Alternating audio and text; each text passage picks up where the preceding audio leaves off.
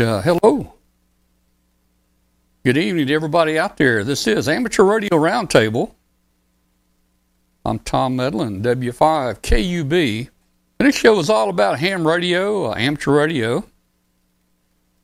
If you're out there listening on uh, international shortwave on WBCQ on 7490, we're uh, glad to have you. You can always join our show live on Tuesday nights by going to w5kub.com and clicking on uh, clicking on join the chat room and video, and you can watch us and you can actually chat with us.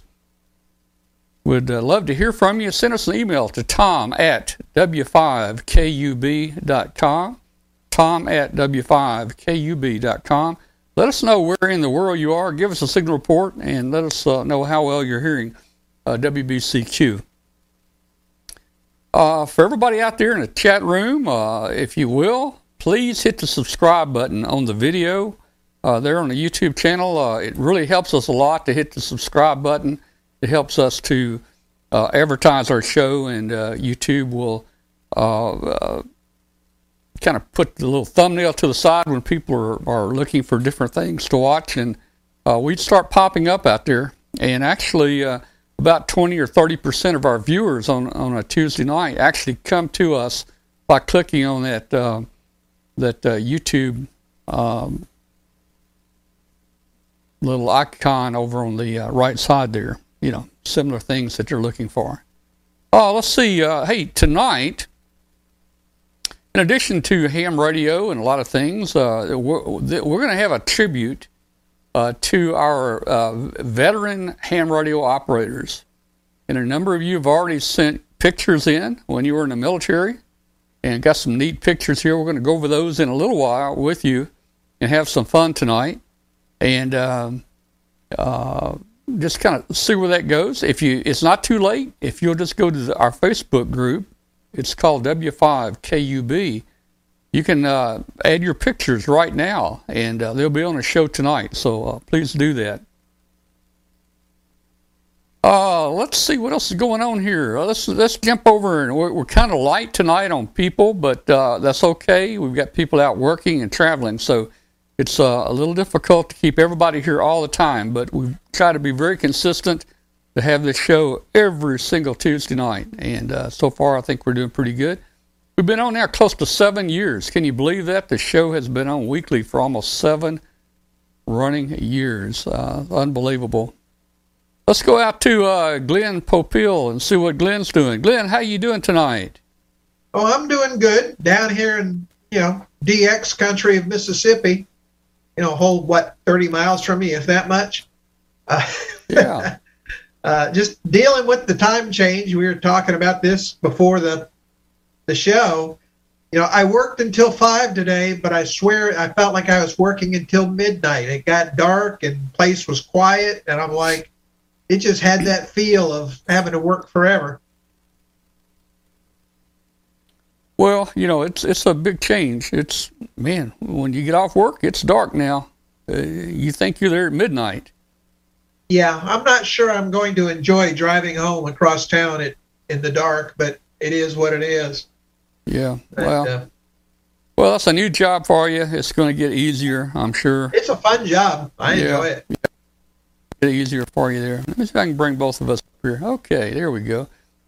Uh, well, so you're settling in there to your new job, and uh, you're you're feeling pretty comfortable there, and they got you completely uh, workload. Uh, they got everything for you to do now, right? Well, I'm set for a while. I've got you know enough on my plate to last me until at least January. But uh, you know, it's it's just kind of like you know, see that dump truck load of stuff over there? It's yours. Deal with it. Oh, yeah. so, all right. So they just gave me a bunch, but uh, you know, the other thing is though, it looks like you know, Hamfest and stuff are starting back up.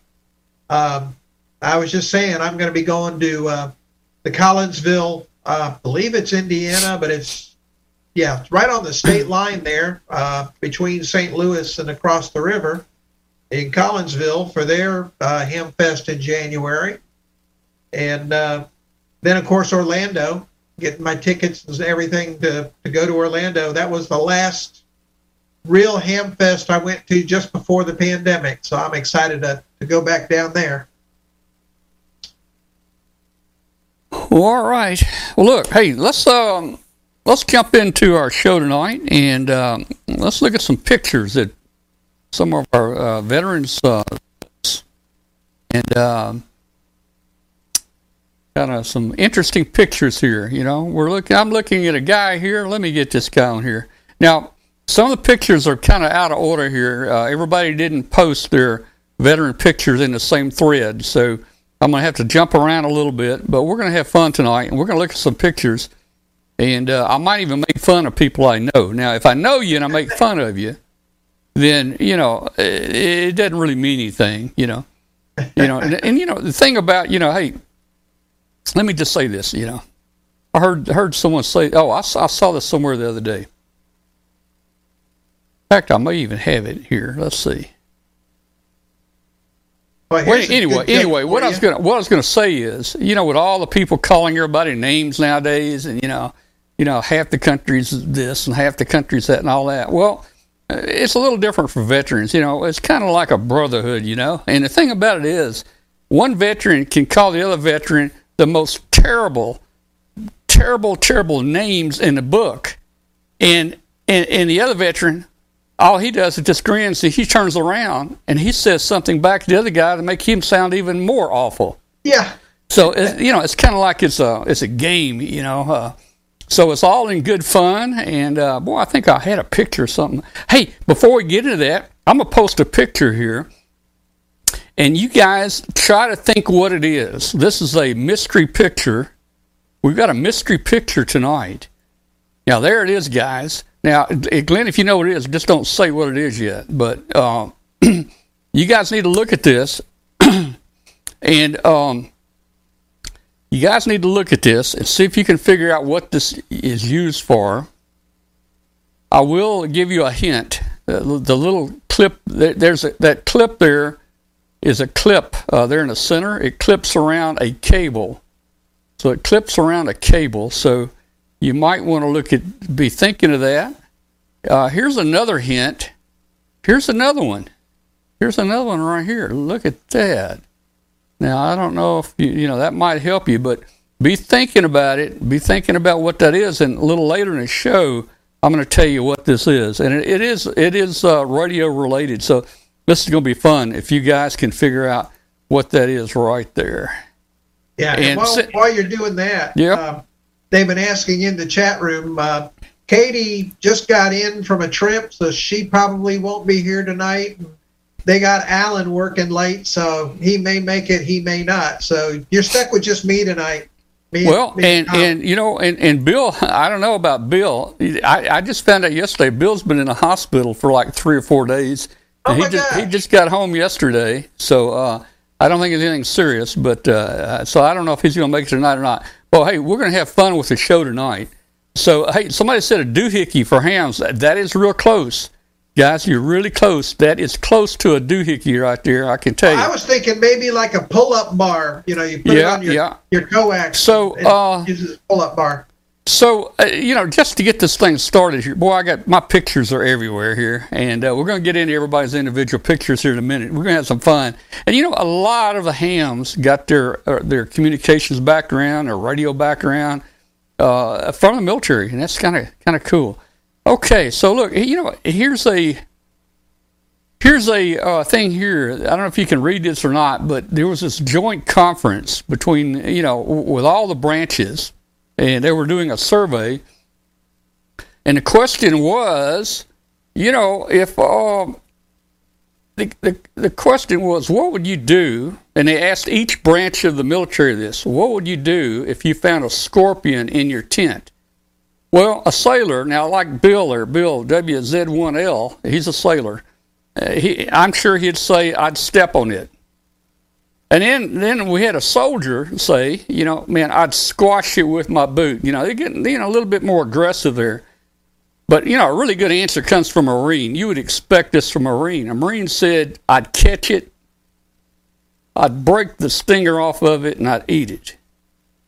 But me in the Air Force, what I would normally say is, I would pick up the phone and call room service and ask them what a tent's doing in my room. That's that's what I would do. All right. Yeah, they saw me coming and canceled the draft. So. Oh man. Well. I, I, I decided to go and just do military research instead. Yeah. Well, look, hey, uh, about nine o'clock tonight, we'll open the Zoom lines up for everybody out there, and maybe we got a lot of neat stories in from uh, veterans. And uh, the draft was really big going. Uh, that was uh, one of the things that uh, that um, helped me make some decisions real fast. yes. You know, back in back in my day, the Air Force, and then they canceled the draft, and I was like, yeah. never mind. See, most people my age have served or in some capacity or, or they were unable to for, for various things. That's because we had a draft back then. And when you get that little card in the mail and it says 1A on it and it says, you know, you're number 15 or something like that, yeah. Uh, you know, you got to kind of, you got to take that seriously, you know. Oh, let's see. I'm, I'm too, no, I'm not too tense. I'm having fun here, you guys. I'm having fun tonight. All right, so hey, back to the mystery picture. Don't forget, there's the mystery picture right there. Mystery picture. All right, uh, let's see. So we're going to go to some pictures here now on. Uh, well, hey, just a couple general pictures first before we get into specifics. I, I flashed a few of them up there. You know, man, we got so many shots back when we were in that we probably could we probably couldn't even catch COVID today. No telling what they they put in us, man. You know, you know, we had the bubonic plague and we had all of other stuff, you know, and. Yeah, and, they give oh, you a shot in one arm and take all your blood out with the that's other. That's right. And you know, hey, I don't like to talk about this much, but there was the shot with the square needle. Now, most of you guys in the military know what I'm talking about uh, when I say the shot with the square needle. I won't say where they did it, but uh, uh, that that's I, I just I'm not talking anymore about that right now. You, or, but you walked funny for at least a week. You, yeah, you may have walked funny. Hey, this is a neat picture I found. Look at this. This is after World War II. Can you believe this?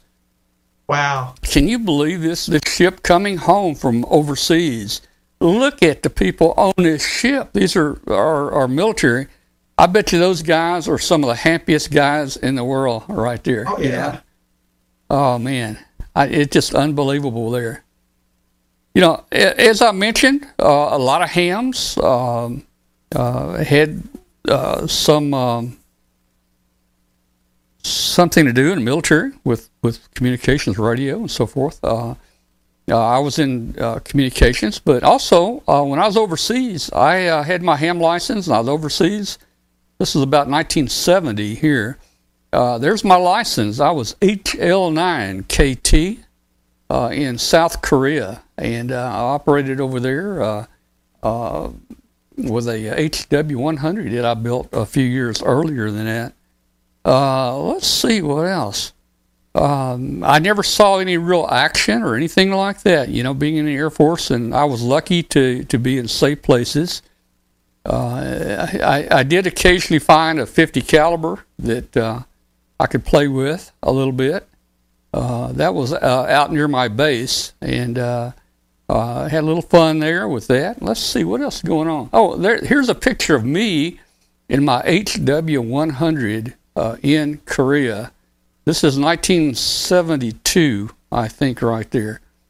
So, uh, you know, I wasn't a party guy. I wasn't a drinker guy. I don't drink or smoke or anything like that. So, uh, you know, I had ham radio and had fun, and, and I took care of all the other guys. I would drive the truck up to work and back, and uh, I would take care of them when, when they couldn't do much. This is typically what most of the people did overseas. Uh, this is across from my room there. Uh, this is this is typically uh, uh, what the team looked like just about any given morning, afternoon, or evening right here. let's see. All right. So, um, okay, let me get some pictures going here.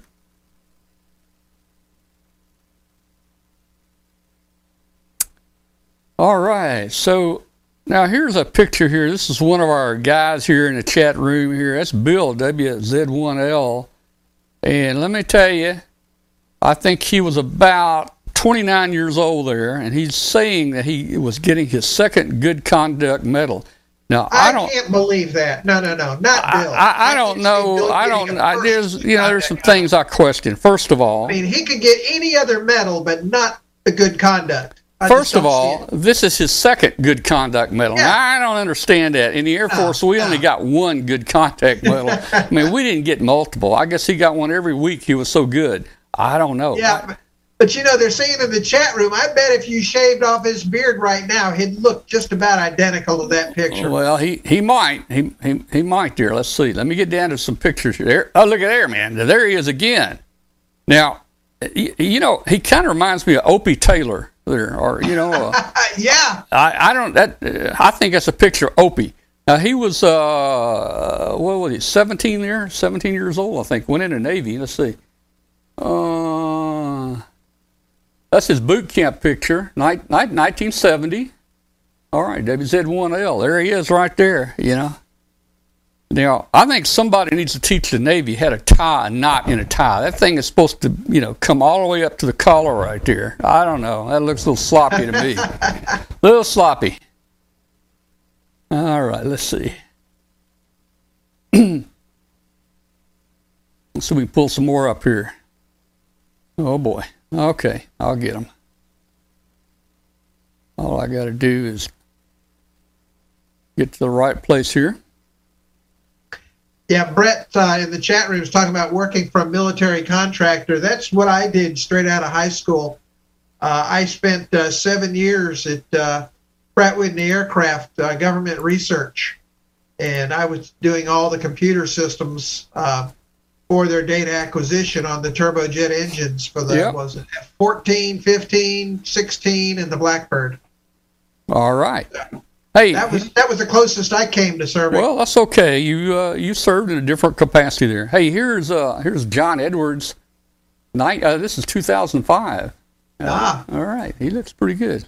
Hell, oh, now, I don't know. He looks a little neater than Bill did. Maybe back when Bill was in, they didn't have to be so neat. I don't know. Uh, let's see. Okay. well, back when Bill was there, they had to take what they could get. Yeah. Okay. Well, there's, a, you know, hey, I joined the Air Force because I didn't really want to go in the Army. I could have gone in the Army, been drafted for two years, and uh, I said, nope, I'm not going to be, I'm not going in the Army for two years. So I joined the Air Force for four. Now, that picture there on the left is me in a tent. Well, I played, I got in at this gung ho outfit called the Fourth Mob, and we, um, hey, uh, we uh, slept in tents. I carried an M16. I did perimeter guard duty. We what we did, we took, uh, we had our own base that we would take out in the middle of nowhere and set a base up, air, you know, uh, runways and air traffic controller and communications and all that. So there was me and the fourth mob right there. There's there's Bill again. All right, let me see. 18 more right there. That's what I'm looking for right there. Here we go. Um, this is, boy, he, he blends into the, uh, Yeah, The he does. It took really- a minute to really get well myself there. oriented with the picture. yeah, that's uh, uh, SPC David Wall, W9AIL, U.S. Army Reserve, 2012, 2021, 485th uh, Engineering Company. So uh, there he is right there. Looks like he's doing some kind of radio work. That's cool. Cool. Let me see. Okay, let's just keep going here. Let's see what we got here. And this picture will be this is uh, uh chief engineering aide, uh, and I don't know what some of the stuff is. In MCB 28, U.S. Navy Seabees, October of 83 through August of 2012. Um, yeah, then it looks like he went in the Air Force. Um, okay, 2012 through 2016. So uh, he was in recently. I've run across in our group here. I've run across in our group here some people that actually served in the Navy, the Army, and the Air Force. I don't know how they did it, man. Don't know. Oh, let's see what we got here. Herman Odell. I don't know much about uh, uh, Herman here. He didn't give us a lot of detail, but uh, he uh, looks like he's uh, under a bridge, maybe guarding a bridge there. Uh, I don't know. Let's see what else we got here. Help me watch. Help me watch the chat room here, Glenn, too, in case Yeah, in case something comes up. We need to to talk about it here.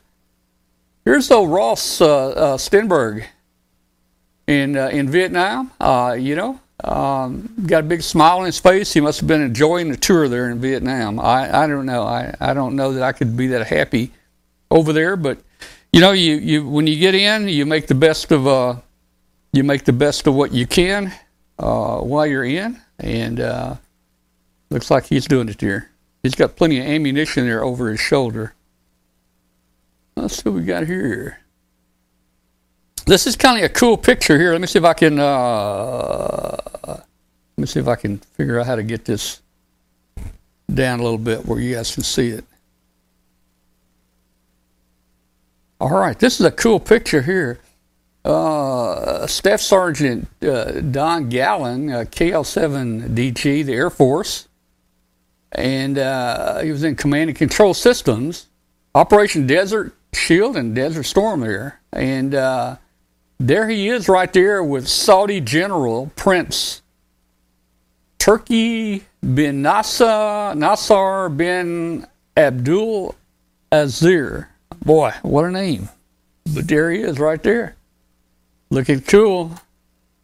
Looking cool. cool. And you notice you noticed uh, the pictures back in this era, we didn't have very good cameras back in, Glenn.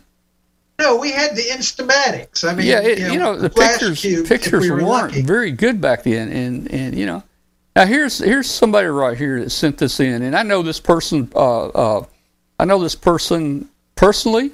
We've had him on our show before, and I interviewed him up at Dayton one year. Uh, this is uh, Richard Brandt here, uh, K5, I mean W5LEK. He's 100 years old, and he served in the U.S. Army uh, in the South Pacific during World War II. And uh, he's usually found on uh, 1990 there on 160 between 5 and 6 a.m. Central Time. So if you guys want to talk to uh, Richard, get on uh, get on uh, 160 there. Looks like he's still standing tall and doing good there at 100.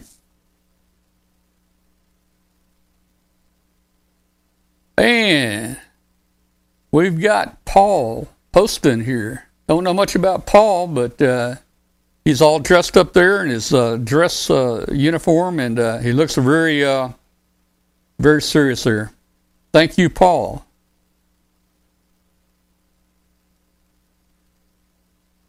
Up, oh, Harold Garrett, my friend that was in uh, was overseas with me, stuck this picture in there. Uh, again, that's me uh, operating my uh, HW100 there uh, at, at Osan uh, Air Base in Korea. And uh, I had, had a keyer there, and I built the 100. And I had my How mom did and dad. get- I had my mom and dad package this up and send it to me, you know, through the mail. I was just going to ask how you got it there. Well, I I, I, I called them and uh, had them send it to me in the mail, and they put it in this cardboard box, but didn't put any packing around it. And uh, it actually bent, uh, like one of the knobs there is actually bent a little bit, but you know it survived and it and it worked okay there. You know, worked okay. Let's see who we got here. Well, this is Brent Gorley. Here he, he's in Nam right here. Uh, looks like he's on flying status. So uh, uh, there he is. His, that's his first tour. I guess he made multiple tours there. Uh, wow. Oh man. Some of these assignments weren't great assignments back then. No. They weren't great. Here we go. Dennis Steele, first license back in 1953. Now, this guy's an old timer. I thought I was an old timer being licensed back in 64, but but Dennis has got me beat here, 1953. Yeah, it looks a- like he's got his night knot done a little bit better too. Yeah, his knot is better, but uh, you know I'm gonna have to research that knot. Maybe we can get Bill. Hey, Bill will be in the. He'll be in Zoom later tonight. Remind me to ask Bill to explain the knots and and how that is supposed to be. Okay. Yeah. But Dennis here, uh, you know, aboard the USS Helena, he's still active today. Uh, told me on 40, 20, 15 meter CW. And that was him in 1957 in radio school. Wow, radio school. There you go. Looked like he's having fun. Okay. David Crawford, Clear AFS. I guess that's AK. Is that Alaska? I don't know. Yeah, I may be getting this wrong. KF4 KWW. There he is right there. And uh, I think that's a Klingon salute, isn't it? No, that's the Vulcan. Oh, the salute. Vulcan. Yeah, yeah, Now that was before Star Trek and all that kind of stuff came out. I wonder how this guy knew that. I just wonder if he actually had a had a clearance where he actually. Yeah, he uh, knew stuff. It, he knew stuff, even way back then. He knew stuff way back in. All right.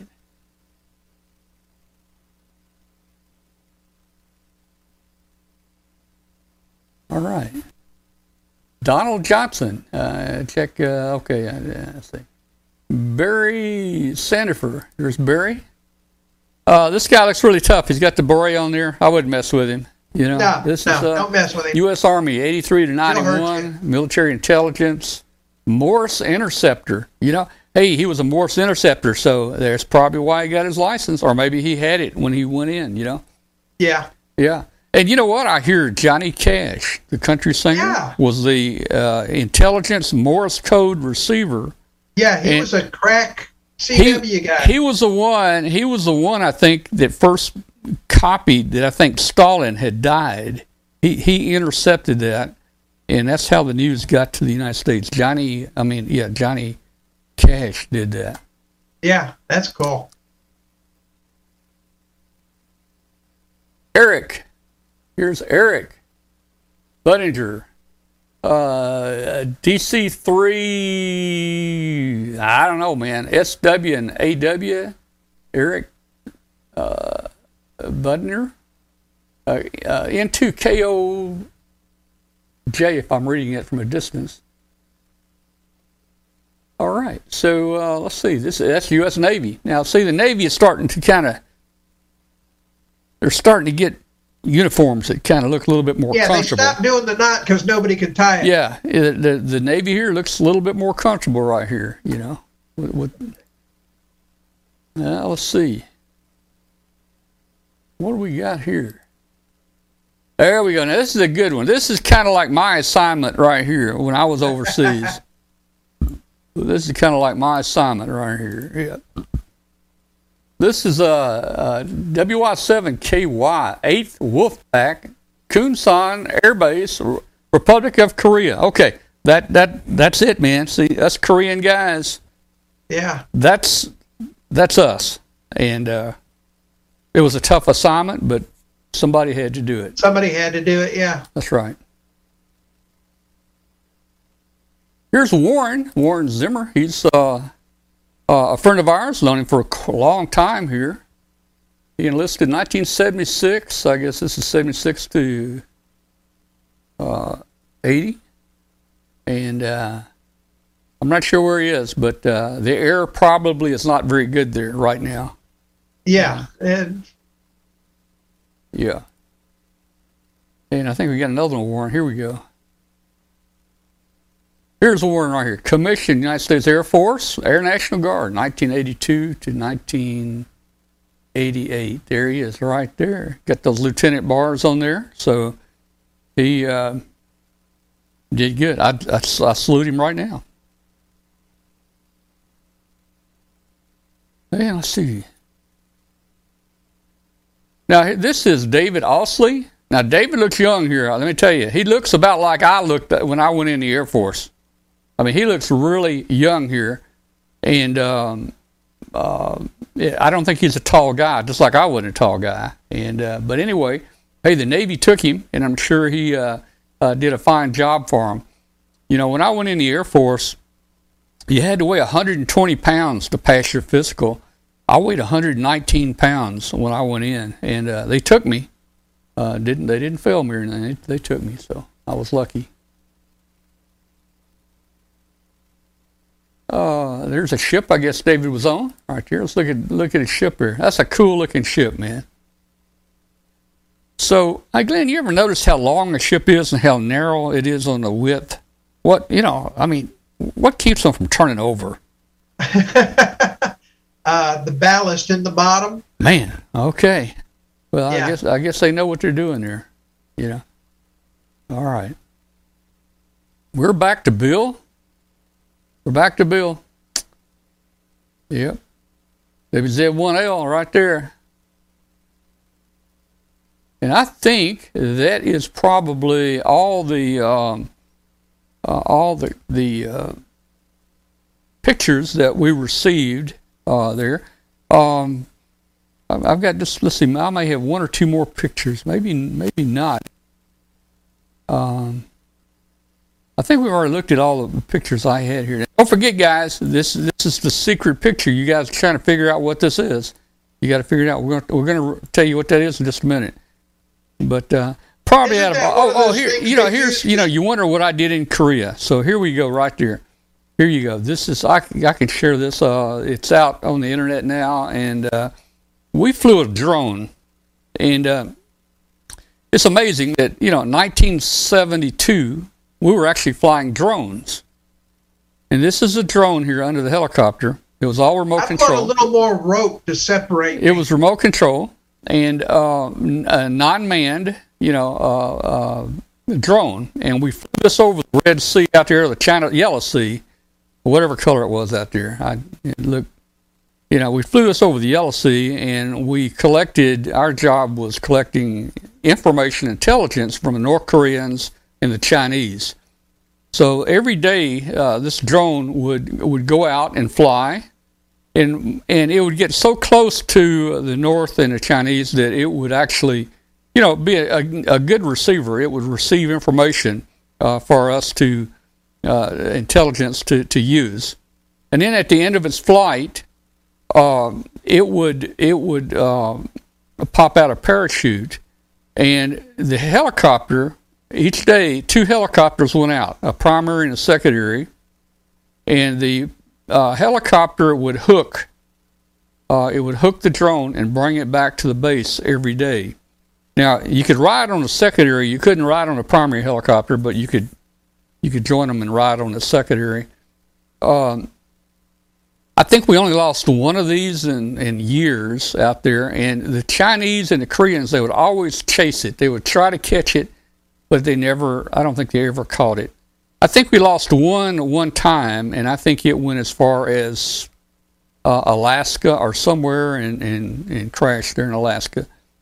So my favorite pictures of my time in was that, and of course this right here. And if you like a close up, uh, there you go, the close up right there, guys. And uh, uh, those aren't uh, those aren't grease guns that they're using right there. And, and I, I, saw in the chat room uh, a lot of the veteran veterans were talking about them, and uh, they were kind of neat, boy. You could get your shot real fast. Now, the, I remember one day when I went in to get my shots, these guys were shooting at flies on the wall with those things. Ouch. Now, you know, I don't know if they ever hit them or not or anything like that, but they were actually shooting. I saw them shooting at flies on the wall. So, um, uh, and and you know what? Hey, one of the interesting things the way this worked, it was this big building and it had two doors. You had one door on the right you went in, and one door you came out on the left. And it was wintertime. We had our shirts off, and we were in a line going in, and we were going in the right door, and everybody coming out the left door had blood, you know, running down their arms, you know. And um, but the thing is, if you move your arm much when they give you that shot, that that compressed air would actually cut it. So you had to be very still uh, with that. Yeah, All right. In the chat room, they're asking uh, how many, uh, what years were you in, Tom? Yeah, I, w- I was in from uh, 1960, January of 1969 to the end of 1973, four years. Uh, I, I, uh, all of 72, let's see, all of 69, 70, 71, 72. I guess I got out about the end of '72. For whatever yeah. four years is, I don't know. You man. can always tell the Air Force guys they have to count on their fingers. You have to count on your fingers. That's that's true right there. Yeah. Okay, let's go to our mystery picture. Let's see. Uh, I think we got some answers in the. Uh, we got some answers here. Uh, boy, I'd love to read the com- comments here. It looks like some interesting comments. Uh, let's see. Yeah. Uh, let's see. Okay, so we want to know what the mystery picture is tonight. Uh, here's the mystery picture. I gave you a hint that it went around a cable. Here's another one here that went around a cable. And what is the purpose of this? Let's see what we got here. There's another one. If I'd shown you that one, you'd probably think it came off uh, some alien starship or something, wouldn't you? But that's um that's another one right there. Yeah, I don't think I've ever seen those. So uh, what it is, what it is, and here's a simple explanation right here. These are guy wire vibration dampers. Oh. And this is the uh, Stockbridge type right here. And I've got a little video here. I'm going to show you how they work. I'm going to show you a video. Uh, I think I'm going to show you a video. Let's see. I got it right here. I'm going to show you how they work, and uh, hopefully I won't get too too uh, copyrighted uh, killed here. But we're going to see. Um, let me get the. Why are dental companies lobbying to make this Let's toothbrush illegal We got to get this off. This U.S. Army dentist built a device to give Americans Okay, here, here we go. All right, you can see the cable shaking. Now, there, th- these are some already installed, so you can see the cable shaking right there. And he's going to cut the tie wraps off.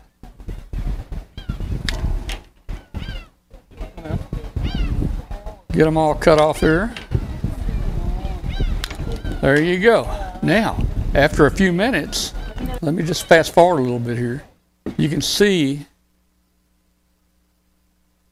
you can see they're starting to the vibration is starting to slow down right there. There you go. You can see its vibration is starting to slow down. So what that what that does basically it neutralizes any sway or vibration in those cables and and it pretty much stops it. So there you go. Now you know what the mystery uh, mystery picture was tonight Very cool. yeah. So how's the one work? I have no idea. You guys just uh, hey, do a search for uh, dampers, uh, guy wire dampers, and uh, you can read all about them. There's all different different types out there. So Glenn, I think uh, you um you went this past weekend to a ham fest. Tell you what, let's stop. Let's take a, about a one minute pause, and we'll be right back. And uh, and then we're going to talk about a ham fest or a swap meet that you went to. Sounds good. Spice up your. This portable radio is perfect for staying in or venturing out and working your favorite bands this winter. Happy holidays from ICOM. The IC705 is a perfect sidekick and QRP companion, base station, features, and functionality at the tip of your fingers in a portable package covering HF 6 meters, 2 meters, 70 centimeters. This compact rig weighs in at just over 2 pounds with RF direct sampling for most of the HF bands and IF sampling for frequencies above 25 megahertz. Some of the features include 4.3 inch touchscreen with live band scope and waterfall, sideband CW AM FM as well as full D-Star functions, has a micro USB connector, Bluetooth and WLAN, integrated GPS with antenna and GPS logger. The HM243 speaker microphone comes standard. The perfect accessory for the IC705 is the optional LC192 backpack. It has a special compartment for your IC705 and room for all your accessories. Our family of favorite ICOM amateur radios are also available this holiday season and they make the perfect gift. Don't forget the 9700, the 9300, and the 7610 base stations, and the ID52A handheld coming soon. Visit www.icomamerica.com slash amateur for more information on ICOM radios. LDG Electronics provides state of the art antenna tuners for every amateur need, from QRP to QRO, fixed stations, portable and remote. An LDG tuner will match your radio to your antenna using our lightning fast proprietary tuning algorithms. LDG is a family owned and operated company dedicated to bringing innovative quality products to the amateur market. All LDG products carry a full two year warranty that is fully transferable. Support is only a phone call or email away. We're always here to help you. Visit us on the web at ldgelectronics.com. All right, guys, we are back. Uh, you're watching Amateur Radio Roundtable with Glenn and me. I'm Tom. And uh, we're glad to have you tonight. If You're out there listening on International Shortwave. We'd love to have you join us on Tuesday nights in our live show. If you can just go to w5kub.com, you can join us live. But uh, if you're listening out there on 7490, uh, shoot us an email to tom at w5kub.com. Tom at w5kub.com. Let us know how you're hearing the station tonight, and we'll get you a QSL card out to you. And uh, we appreciate you listening to the show there. You know, a lot of people don't realize it, but in addition to our shortwave and also our video podcast here, we also have an audio only podcast that you can find on just about any a podcast carrier in the world. We're, carried nearly everywhere from iTunes to Google Play. We're out there. Uh, we just had, I think, uh, I just got an email this this uh, past couple of weeks. We've had our 10,000th download uh, since we've uh, been uh, putting our audio show on, and so you know we've got we've got an audience out there not only viewing here tonight, and we've got also an audience that views our recorded videos after we show after the show um, ends. But we also have our shortwave out there, and we also have our audio podcast. So we've got a lot going on here. And uh, hey, hit the subscribe button. Please hit the subscribe button up there on the YouTube uh, player. We really, really need you to do that. That helps us out a whole lot. All right. So, hey, Glenn, you uh, went to a uh, I guess it was probably more of a swap meet in Tupelo, Mississippi this week. Uh, how did that turn out, Glenn? Yeah, it's called the Papa Jack's Trade Day. Uh, they held it at the Tupelo's Farmers Market, little outdoor facility. Had quite a quite a turnout, and a uh, lot of good stuff there. And it just felt good to get out for a day and you know meet with other hams and just have some fun.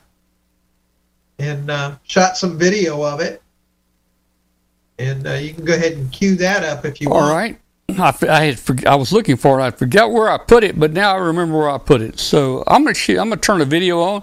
You just did a quick walk around. It's not a large ham fest, but it is a in person ham get together, and sometimes you can find some neat stuff there. So let me um, Oh, there was surprisingly yeah. good equipment for as small as it was. Yeah, it's about a three minute video. So let's uh, let's turn this on, and you can tell us uh, what you thought about it. Here we go. Well, first of all, it's a beautiful sunny day, a little cool, but just perfect weather. Uh, you can see we're all under the roof there. And starting at one end of it, you can see the crowd you know, quite a number of people. Got to start with the first thing, the donuts. And uh, then probably the most beautiful thing there is this nice Collins KWM2A. Absolutely gorgeous. I love and, it. Uh, yeah, then then you got my junk. I brought a little bit of everything, and I sold a little bit of everything. So it was it was a pretty good day for me, starting to get rid of some stuff and uh, these guys had an Ameritron, uh, I believe that was the 811 amp, mm-hmm. and a pair of ICOM 756 Pros, and uh, all sorts of good stuff. It was very hard not to buy stuff and bring home more than I took. But um, just a whole lot of good gear. Prices were right. Um, he had a lot of two meter gear. Then we swing around, go back the other way, and they had this center table set up. So you got the Kenwood there. I don't know the model. power supplies, some test gear, tuner, and uh, yeah, even a little bit of 11 meter gear. And I thought about that. That would be fun to convert to 10 meters with the sunspot cycle coming up. Yeah. So, yeah, but again, just a nice mix of equipment. I forget what that one was. A really nice older receiver. And this power supply this guy had, I was going to buy it. And by the time I got around to get back there, it was gone. It was a nice 60 amp uh, power supply. What, 12 volt? Yeah, 12 volts at like 60 amps. Then there's some dipoles. And that's the Ten-Tec Scout. That's the one where you have the the plug-in module for the frequency. You pull that number out and you stick another module in and you change bands. And then this gentleman had all kinds of PC stuff, boards and accessories. And that battery powered uh, circular saw there sold for $5 with two batteries and fully functioning. Yeah. Yeah, I guess the truck was for sale there. I don't know, but uh, then he had some uh, homebrew uh, 20 meter rigs here, That looks good. and uh, those were nice looking. And then you know some Motorola commercial gear, and then the most important part of it all was right on the other side of those green tables, which is where they had the coffee. And All so, right. Yeah, it was a small facility, but as you mentioned earlier in the pre-show, it was kind of cool to be able to back your car up. Uh, And it right had a roof over it. You there. could back back your truck or car in. It had a roof over it. had a roof over be it. out of the I rain. set up a table, and you were good to go. Yeah. Well, uh, where's the next uh, ham, local ham fest?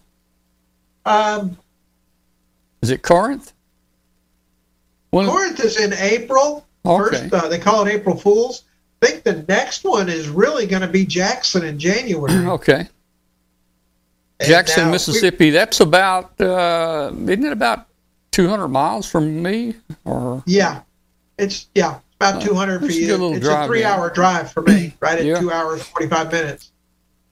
Now I'm also going to be going to, uh, think it's uh, Collinsville, Indiana, right there across the river from St. Louis. I'm going to be there in January, and then the following week is Jackson, and then the big one that we're all getting geared up to go is Orlando in February. Looks like it's a go.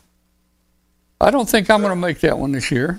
I'm, I'm going to be doing a forum down there and uh, probably going to be giving away some stuff because ARRL will be there and uh, some folks I know may be there and give away some goodies. Yeah. Okay. But yeah, Hamfests are starting to come back. People are starting to get out. And as you saw there, the crowd there in Tupelo was quite nice for, you know, a small little you know, event. I just thought it was fun to get out of the house and the weather was just perfect. Oh man, the weather is just not, the weather is perfect here. I mean, the temperature wise, this is where you ought to have all the hamfest, man. This Yeah. Is, Oh, this was it was absolutely beautiful. I enjoyed the day over there. yeah. All right. So, Well, very good. I'm just trying to scan the chat room there. Let's see what Yeah, else we got to- going here. Uh, yeah, I'm gonna have to start doing more video of all the places I go because it it sounds like I'm gonna have a busy spring this year. All right. Yeah, Brett in the chat room's asking if anyone owns the Ameritrons. Don't you own one, Tom? Well, I uh, I had an, an Ameritron AL 811A. That's the four 811s, and uh, I I um I got rid of it at Dayton. I mean, at uh, the Memphis Hamfest a couple years ago. I think I sold it for about six hundred dollars, and um, I turned around that day, and for seven hundred dollars, I bought an Alpha 86 there. The Alpha Ah, okay. 86 is a uh, full legal limit, constant carrier for eight months. You know, that's the one you lay your key, lay the brick on the key. I mean, it'll run eight months, 1500, 1800 watts, and uh, It's uh, it's basically uh, full coverage from 80 meters down to 10. Even between between like 80 and 40, you've got A. Between 40 and uh, 20, you got B. So you got you got various uh, uh, inductance all the way to make it a full range from 3.5 down to uh, 10 meters. But uh, you asked about the Ameritrons. That was a good little amp. It's it runs about 600 watts or so. Uh, I also have here. I'm not using it hardly any, uh, but I got an AL80B, and uh, the AL the AL80B Ameritron uh, is a neat little amp. It's got one um, uh, three dash 500 in it. Yeah, three three dash 500. Yeah. And uh, that is a cool looking tube. It's a it's a cool cool tube, but it's a it's a it's about a kilowatt. Uh, I've kind of got that as my backup right now. So uh, the Ameritron amps are good amps. Um, I would suggest, and and they're, they're probably the, the, the, the best price amps out there uh, for the money. You know, you can't go very wrong with an amp. There's not much in it. You know, I mean, yeah, if if the they tubes you know, Or the check the quality state. out on how it's built and everything. But you know, basically there's not a lot in there. You know, you got a blower motor and you got your tubes and uh, you know your tank circuit and maybe an input circuit and a power supply, and that's you know that that's it. So. Uh, uh, it's uh, it's a good deal. Now, I, I haven't tried any uh, solid state amps. I was going to order that Miracle Three or whatever that was that we talked about on the show one night. That was a, that's a thousand watt, a thousand watt solid state, no tune, and basically it comes in a kit. Uh, it's not all the parts, but the the kit is actually modules. You have the power amp module. You have the power supply module. Uh, you have you know the different modules, and you do have to wire the modules up. Um, but um, it was only a thousand watt amp. It was a no tune. It kind of uh, interests me. Yeah, that Uh, was. But but it's a little pricey. It was twenty four hundred. I was gonna I was gonna buy it.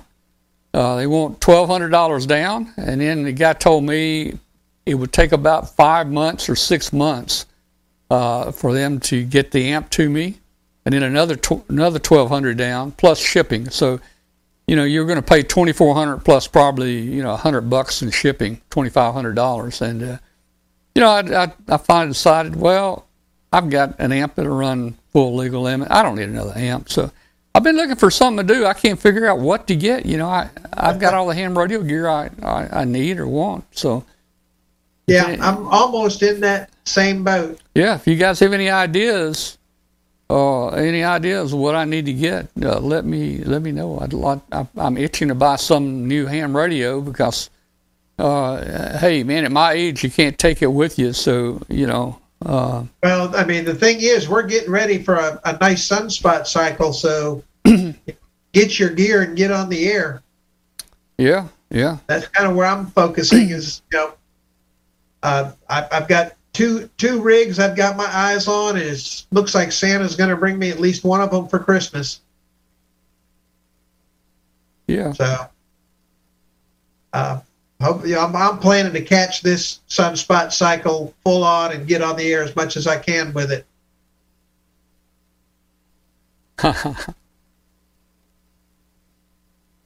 W4 HBO. He telling me I don't need anything else. I need more, man. I need more. No, there's no such thing as not needing.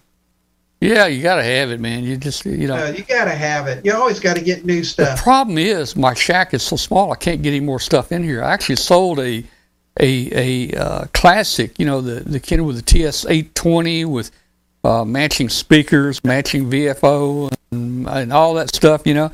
But that eight twenty took up my whole desk. Yeah, You know, it took I'm the whole selling desk, My man. FT 950 and uh, FT 847 to make room for the two new rigs. Yeah, yeah. So I, I got rid of it. It was kind of like getting losing a, uh, you know, uh, one of your kids or something. I really didn't want to get rid of it, but I ran out of room on my desk, you know, and Yeah, I have too. man. So- Oh, all right. Somebody said you wanted coal for Christmas. Well, coal's about all I can afford after buying cat food. Well, okay. well, I can probably get you some coal. Hey, let me talk about. Uh, let me uh, mention to you uh, what's going on with our, our balloon launch, and uh, let you guys know where we stand on that and what's happening here, man. Um, the aliens abducted it. You know, there's a demon. There's a demon. At, you know how Chuck Yeager at the at the uh, speed of sound, sound when he broke the sound yeah. barrier, there was a demon there. Well, they they ran that guy, they ran that demon out of there, and I know where he went. He went to forty thousand feet, and he's staying up there. And uh, that demon is getting a lot of people you know, we uh, we started uh, some uh, balloon uh, launches and flying about two years ago for the show, and um, uh, we wanted to fly a balloon around the world. That was our goal, and uh, we tried various things. Um, and it took us, I think, on our ninth try, we made it around the world three and a half times. So we met our goal three and a half times around the world in 72 days. And since then, we've flown others around the world, maybe once. Uh, but that was our goal for the show. And over the past six months, seven months, uh, basically, I have been trying to construct a cheap homebrew balloon that would perform as well or better than the expensive balloon that we've been buying. Now, the balloon we launched yesterday, which we lost in about three hours, was an SBS 13. That balloon cost 180 bucks, and we've flown a bunch of those. We've flown we've flown 20 flights. In the last two years, we have flown 20 flights, and most of ours are, H, are, are uh, SBS 13s. We're saving some money because we're building our own tracker. Uh, this could get really expensive. Uh, for instance, a, a tracker will cost you 150 bucks. If you want to fly an uh, SBS 13, that's another 180. So now we're up to what are we up? Uh, 320, right? 320. Then you got to buy your hydrogen gas, round it off to 350, and then there's something else. So you know, I figure on the average, our launches have cost us maybe $200 per launch because I have cut that tracker cost down from 150 bucks down to we build our own tracker. I've cut that cost down to about $40 in total parts. Now, it's real time consuming and you have to do it under a microscope and I pull my hair out. Very yeah, tedious. I, I don't have the ability to, to solder even that small. It's, it's very it's tedious. It's very tedious. And uh, so I build build the own, so I've cut the cost down on tracker, but I figure we we probably are spending uh, on the average maybe a couple hundred bucks per launch. Now, a couple hundred per launch, and we've flown we've launched about twenty the last two years. So, if you guys do the math, two hundred times twenty, that's some good ham radio money.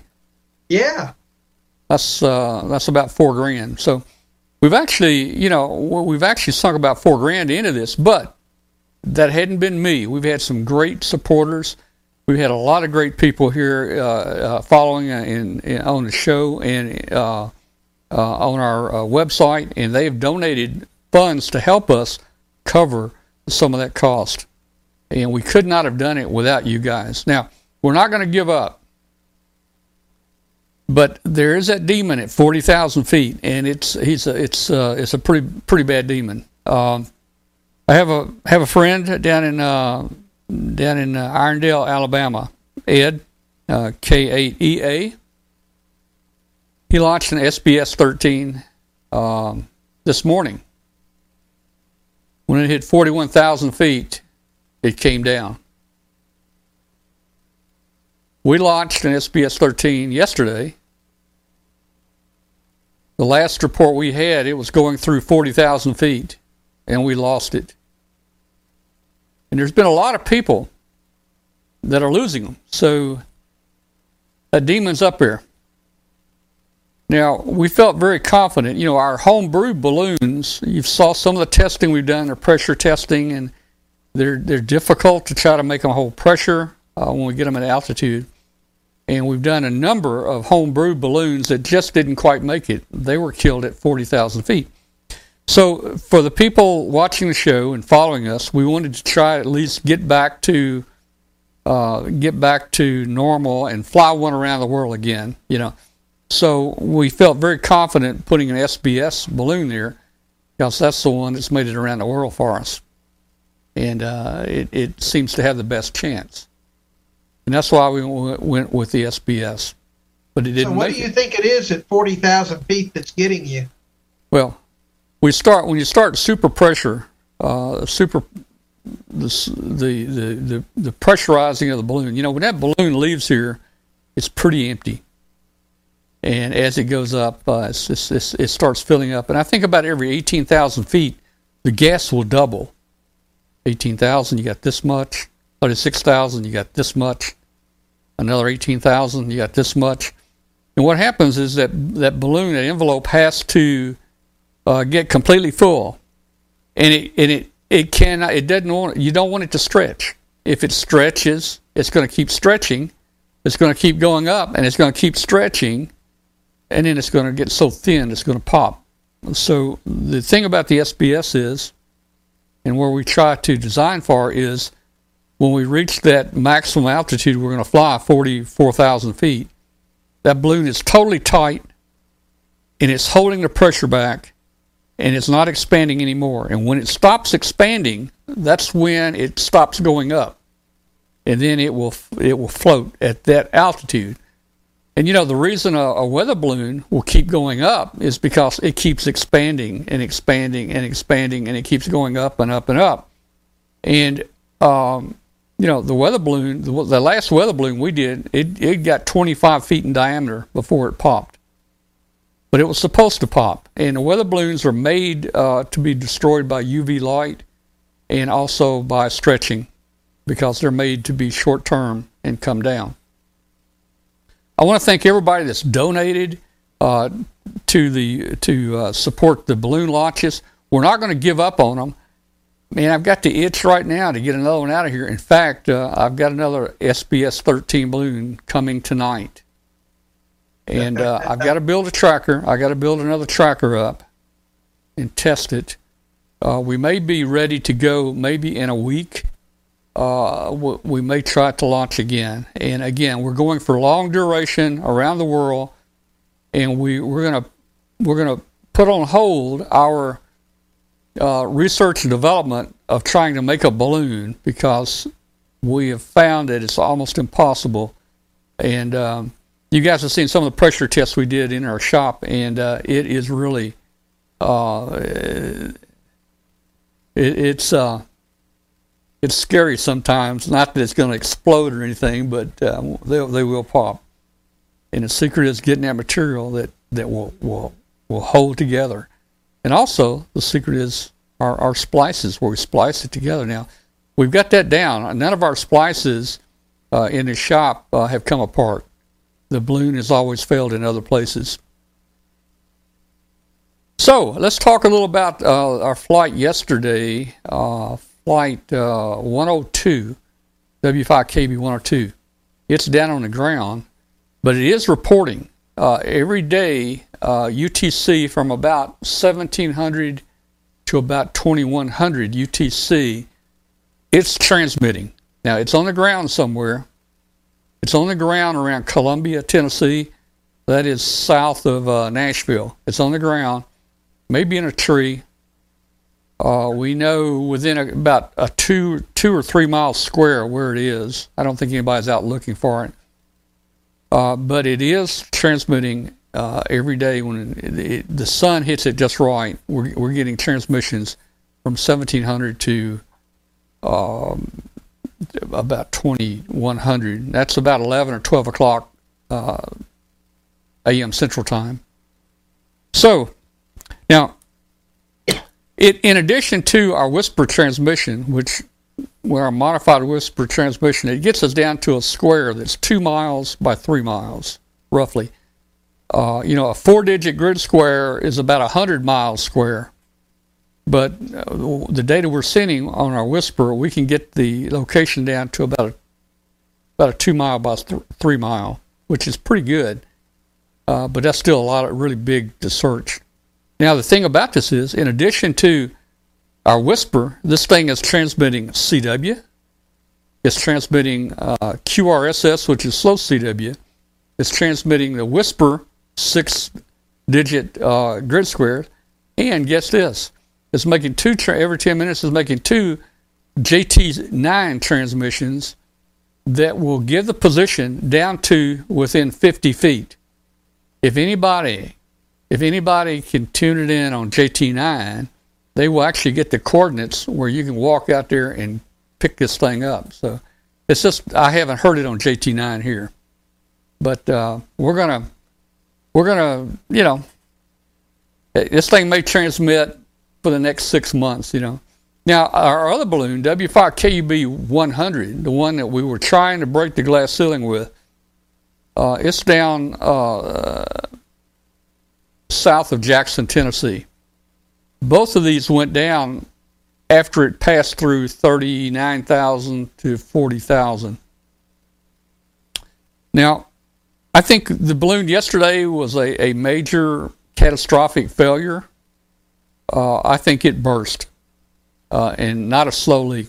The the balloon, the 100 balloon, had a slow leak because it, it was coming down at, at 500 feet per minute, which is pretty slow. And we could we followed that balloon for coming down for probably an hour or, or hour and a half. But we never uh, got the, the balloon 10, 102. We never uh, 10, 102. Is that the one that was down? No, yeah, you're talking 101 and 102. 102 was yesterday. I'm getting confused we never followed it down because it was such a catastrophic failure. Uh, it probably it, it's going after the first thousand feet, it's going to reach terminal velocity, and it, it's going to be falling. It will be falling uh, 200 feet a second, roughly. So uh, 200 feet a second. That's uh, a thousand feet. What's that? A thousand feet in five seconds, or something like that that right? I can't do my math. Anyway, I got to do it on my fingers. Anyway, 200 feet a second. 10 seconds would be 2,000 feet. So, um, since we only transmit our position every 10 minutes, it it popped soon after a transmission, and uh, at 40,000 feet, if it drops 200 feet per second, at 40,000 feet, if you do the math, you only have 200 seconds before it hits the ground. And we know 200 seconds is just a little over, what, three minutes? Three minutes and 20 yeah, seconds. It, yeah, it took three minutes to hit the ground. So, But it is transmitting. It did survive. Something survived. We had redundant, we had redundant uh, panels on it uh, for, um, here's, here's what it looked like. So we had redundant panels, uh, complete set on each side so it's either laying on its side or it's picking up sun on one side, or, or one side of the panels is, are broken and the other side is working. But uh, it is it is transmitting uh, for for about an hour, hour and a half per day. So that's uh, where we are. Uh, I'm gonna try well, to get another. One thing you noticed about this yeah. Uh, 102 was that he was climbing faster than usual. Well, 102 started off very slow, and and I, every 10 minutes I was recording the ascent rate, and we were going up really slow, and that was concerning. That not concerning me, because the slower you go up, actually, the better it is to pressurize. Right. Uh, but uh, we were we were doing 150 feet every 10 minutes. Uh, no, uh, every minute. About, we're doing about 1,500 feet in 10 minutes, 100, 150 feet in a minute. Uh, and that went on all the way up. And we normally do about about 250, 300 feet per minute going up. This one was only doing like 150, so it was really, really going up slow, allowing the balloon to, you know, kind of fill out. But that last 10 minutes, we jumped up. The ascent rate jumped from, you know, right. It jumped up to like 420 feet per minute. It like it's like a rocket took off. That last 10 uh, 10 minutes, man. So I don't know. What would cause it to do that? I, I don't know. It was it was just it was starting to speed up, and uh, I I don't know. Of course, the air gets thinner. It's starting Yeah. to fill out. It's starting to it's starting to pressure, super pressurize, and I don't know, man. I don't know. Don't know. Anyway, Yeah, we're gonna sounds we're gonna we're gonna we're gonna go. I, I, I, in the back of my mind, guys, I'm still thinking we can build a balloon that will withstand the pressure and will fly. But so far, I haven't been able to find the material, and we just have not been able to do it. And there's a lot of people over the years been trying to do this, and nobody has really done it. And uh, we're gonna. It's in the back of my mind. We're gonna still continue to think about it. I mean, uh, today I've even got foil laying out in the shop out there and putting one together. But we're gonna fly. The next one we'll fly. We'll fly a one with a high confidence level, like yesterday, the SBS, and uh, uh, hopefully uh, we'll go around the world. This is a great time to fly. Um, this is winter time. Most of the storms are below the equator. Um, so the next few months is a great time to fly. Uh, we did postpone this last flight or two uh, because of that hurricane out on the east coast. I was looking at the cloud tops, and there were cloud tops uh, almost 47,000 feet high uh, with it eh, out on the east coast uh, from that hurricane. And uh, of course, with the SBS balloon, the highest it's going to fly is about about 42,000. So I wanted to be sure that we didn't run into, um, you know, a hot cloud that brought us down. But the problem is we didn't make it past Nashville. That's the way it goes. Again, thank you to all the supporters. We couldn't have done it without you. We're going to continue to keep doing it as long as you guys like it. Uh, it you know, it, it stirs up a lot of interest. Uh, a lot of people follow it, man, and uh, they uh, they like they like what the ants are doing, and uh, uh, we're gonna we're gonna continue. Let's open the Zoom lines up. Let's see. Uh, should offer a major award uh, for the return of the Well, you trackers. should just put your call sign on it. Maybe you'll start getting them, get them back. You know, I, I, I'm very hesitant to put my call on there or my email on there. And someone in the chat room or or, or, uh, Facebook the other day offered. He says, uh, "Let me put my email on there. If you don't want to put yours on there, we put mine on there." Well, I mean, I can put Glenn's on there, but here's the Yeah. thing. Here's the thing.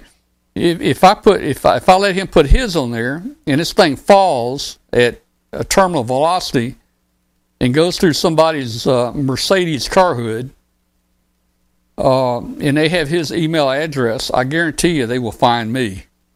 yeah.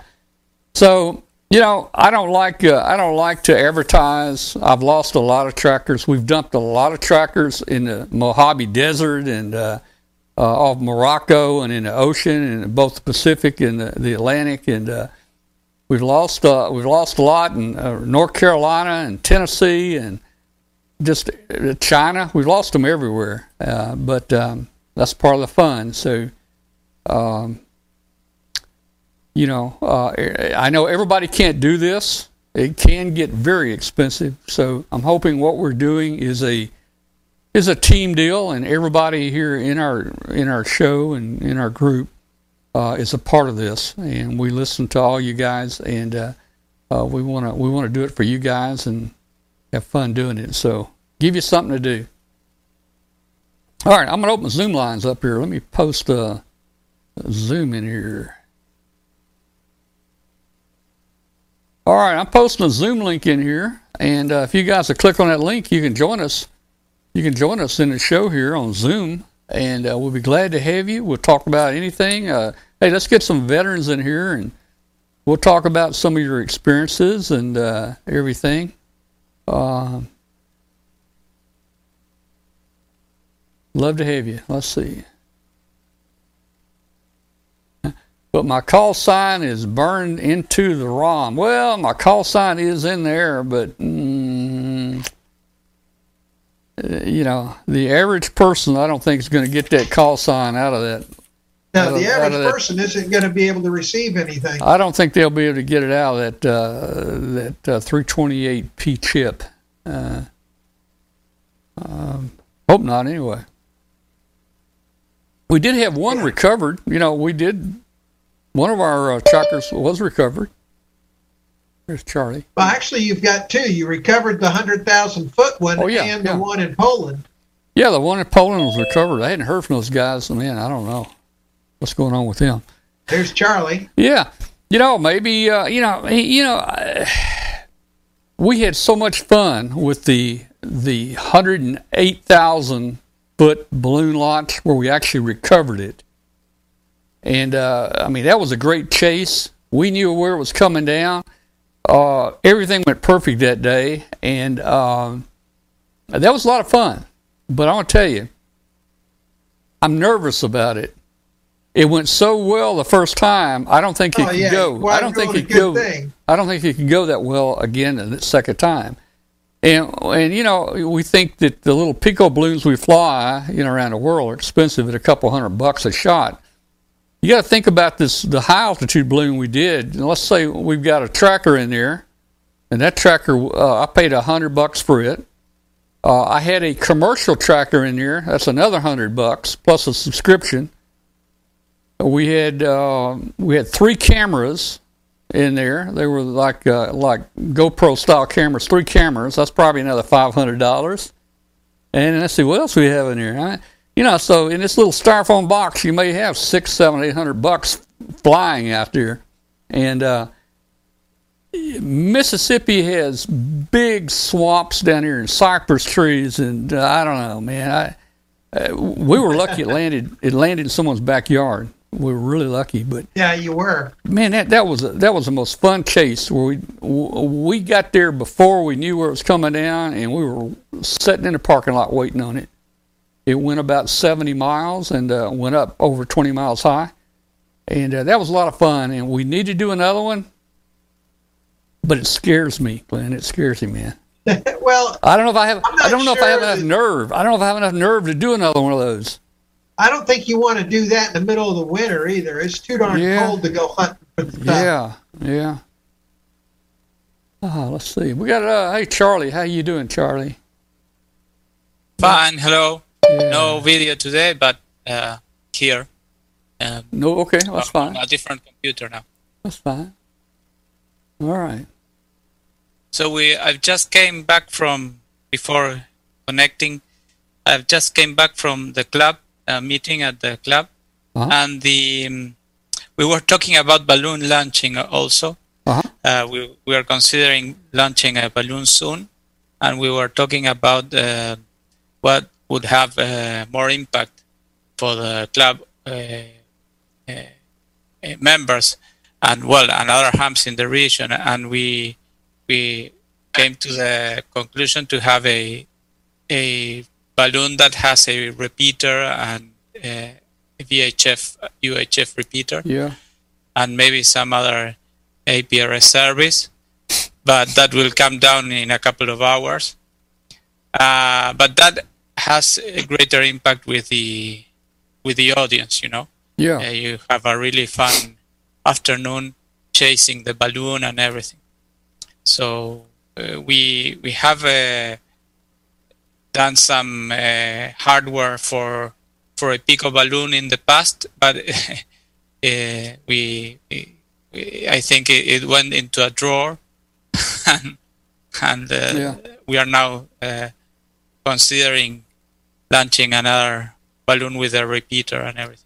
Wow, and you know, you, you put money in that too. I was talking about Yeah, the cameras exactly. and stuff. That- you got money one in of it, the- and uh, you know, uh, Uruguay is not that big of a country. Uh, do you think it's going to come down in Uruguay, or will it might go over into a different country? Well, we have a we always uh, include a geofencing, of course, so that it comes down. Oh, you you actually make it come down uh, within a Yeah, country? exactly. Okay, okay, Uh, we, yeah, we cut the balloon. yeah. I'm I'm familiar with that. Yeah. Yeah. Okay. So, so well, but we have this that uh, the jet jet streams are always from west to east, Yeah. always. Yeah. But, and we also can predict that, of course, with the with the online models. But the, the so we we go to to the west of the country and and and launch it there, and we know th- that it will come down before leaving Uruguay. So, so well, let me uh, uh, the experience that we had. Let me let me talk a little about that. And someone asked me what kind of balloon goes over hundred thousand feet. Well, this is a this was a one thousand uh, gram or one kilogram uh, weather balloon that we launched. Now, the weather balloon is made to burst. It's made to go up. It's made to stretch. Uh, it was probably you know six seven feet in diameter when we left it, let it go, and then it went up to twenty five feet in diameter uh, it reached uh, 107,800 feet, and then it burst and came down. Now, there's some sites, and I mean, uh, I, I, can get this for you. You may already know about it. That will actually predict uh, where it's going to land. And um, in fact, um, let me let me get let me get him in here. So you don't have to worry too much about the jet stream because uh, you don't want well let me take this back. If you guys putting a repeater up, you might want it to be up a long time. If you want it to be up a long time, then you got problems uh, for sure. But see, in our case of flying our high altitude balloon, uh, we wanted it to go up fast and we wanted it to come down fast. Uh, because if it came down slow and got in a 150 mile an hour jet stream, you know, uh, an hour later, it could be 150 miles away from us, and we didn't want that to happen. So uh, our ours was set to go up fast, and then once it it popped, it came down pretty fast. And this program we've got, and I can send you the link to this, uh, Charlie. This program actually plotted where we launched the balloon. It went east, it turned, went south, it went I mean, it went west, it turned south, it went west again, and it turned south. And it actually plotted the path that this balloon was going to take ahead of time. We knew two days ahead of time the path that it was going to take. And when that balloon flew in the APRS, we took the APRS uh, plots, it laid almost perfectly on top of that prediction. And um, the program takes into effect the different winds at different heights on that day. For instance, tomorrow, you know, at at at 50,000 feet, you may have wind 150 miles an hour going east, jet stream. But when you if you fall through that, let's say you fall through that in two minutes, you're not going to go very far. And then then you're going to hit some wind that might be going west, and you might hit some wind that's going as you go down. You might hit wind that's going north. And that program, that prediction program, actually took all those levels into consideration the wind speeds and the direction, and it was able to tell us the day before where that balloon was going to land. And if you pull up our video on YouTube, you watch our launch and you watch us get in the truck and we're driving down to where it's going to land and we're, we're, we're sitting there waiting for it. We have binoculars, we're looking for it to come down. And uh, it, it, it, it, like I say, it was almost a perfect deal. But if you guys want to stay up longer, then you have the problem of the jet streams taking it further away. Unless you can get, now, if you can get up to, if you can get up to 70,000, 80,000 feet, the wind is almost not blowing up there. The speed of the the speed of the air at about 80,000. The speed is about two miles per hour, so it's, it's moving very slow up here. So once you get above that jet stream, you're not going to move much. Yeah, I, I when we launched the the other balloons, we, we launched a set of balloons back in it was 2015 or 2016 or maybe 2017. I can check that. Uh, we launched the first one, which was our first experience. Weighted like, like, like four kilos. The payload. That, that's like like eight to ten pounds, something something like that. It was like really uh, because we we like everything was over over, over dimensioned like in case of you know it had a yeah. cellular uh, phone inside so that if when it came down, we lost the APRS. It will make a phone call and many things that uh, then we realized that they were like uh, uh, over engineered. But that that's another story. It, it, it, was good that it had that because the balloon stayed uh, floating, uh, yeah. like like for many hours. Uh, I can tell you it lasted from we launched it like midday, like eight hours floating. Yeah. What what altitude? It, what altitude did you reach? I, I have to get the uh, maximum altitude, maybe ninety thousand feet, maybe. Uh-huh. Okay. Maybe, yeah. I I have to get that data back. Uh, we have it somewhere, but I don't have it here with me. Uh, but at that time, we already had prediction models. I think it was a SOF or, or some site, and, mm-hmm. and they were really, really good. Uh, of course, nowadays there there must be much better. And yeah. the link, uh, if you can, then uh, uh send me the link somehow. Okay. It, w- it would be great. Uh, but then, uh, yes, the yeah, we had great the the the the models for prediction are really really good. Uh, the the uh, one question, yes, mm-hmm. that that's the question I wanted to make.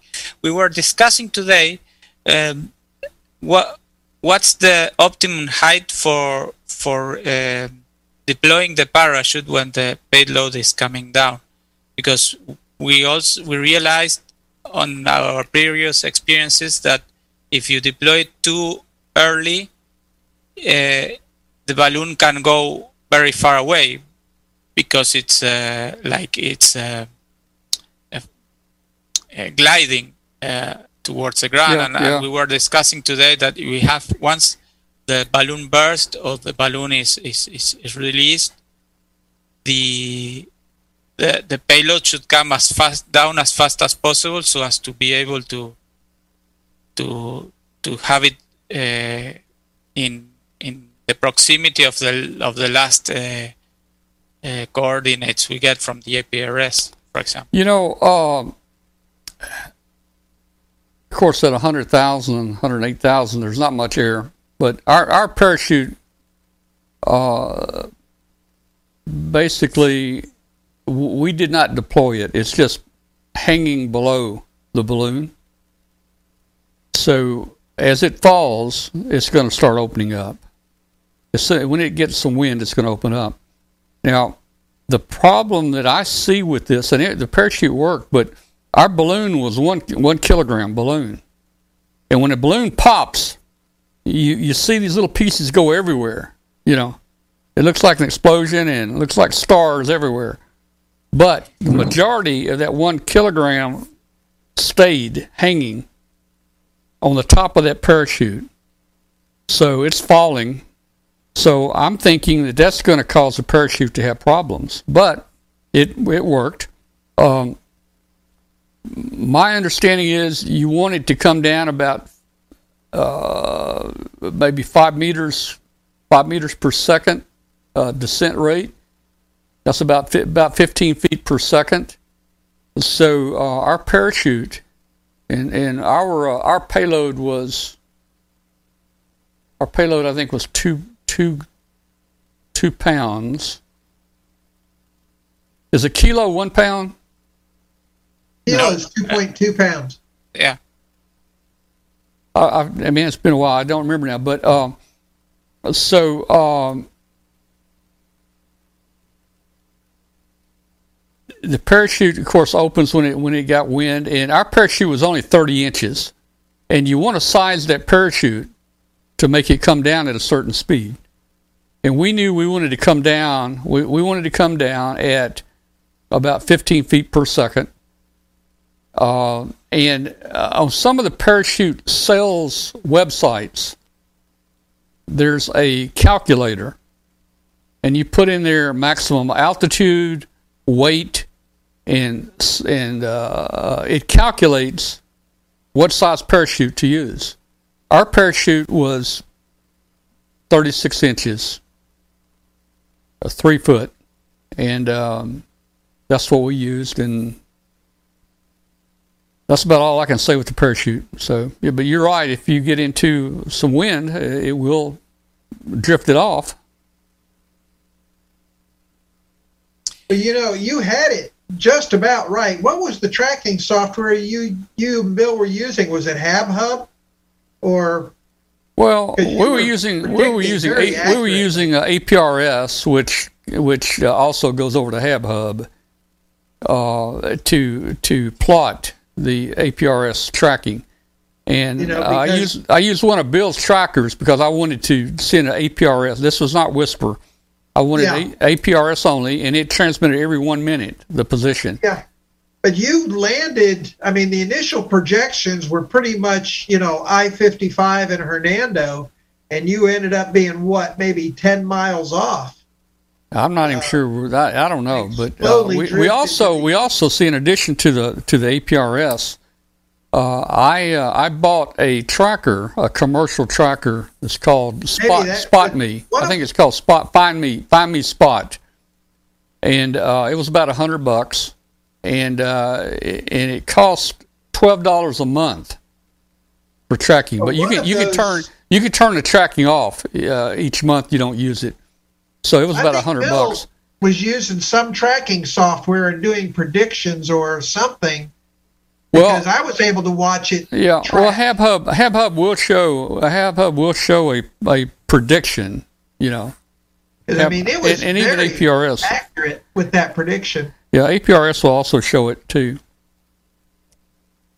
you know i mean that's the thing i was watching the you know the initial projection was right at the interstate exit it slowly drifted to the east about 10 miles but that was that was a darn good prediction for 100000 feet up and an hour or two of coming down Yeah, and uh, launching in one state and landing in another. And Yeah. you know what? You we were after time to get lunch and everything. we were we were we were uh, trying to maneuver ourselves to get we were we were there before it hit the ground and yeah the problem was the problem was my driver was using the APRS on his phone, you know, and and our position in the truck wasn't updating.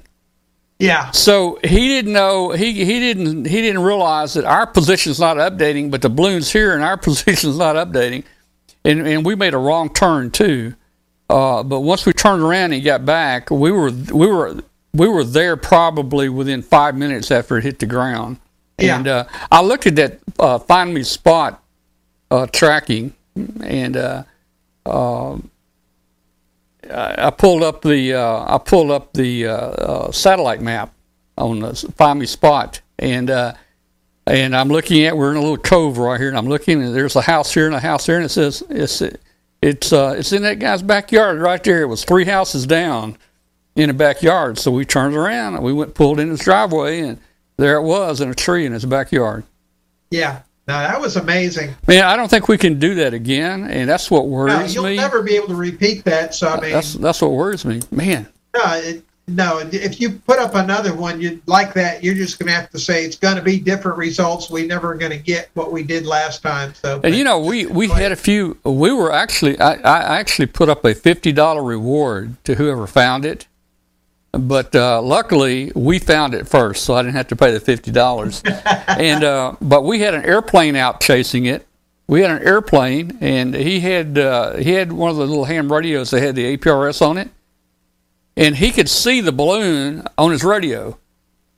You know, he could see, and he was circling. If you look at the video I put together, you can see the airplane just circling right there. I mean, you know, and this thing's coming down, and they never saw it. It was either right above them or right below them, and they never they never saw it hit the ground. But they were all around it, you know, with that airplane. yeah, that was that was very cool.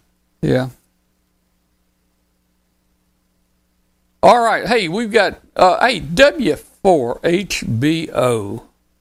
How you doing? Unmute your mic. Talk to us.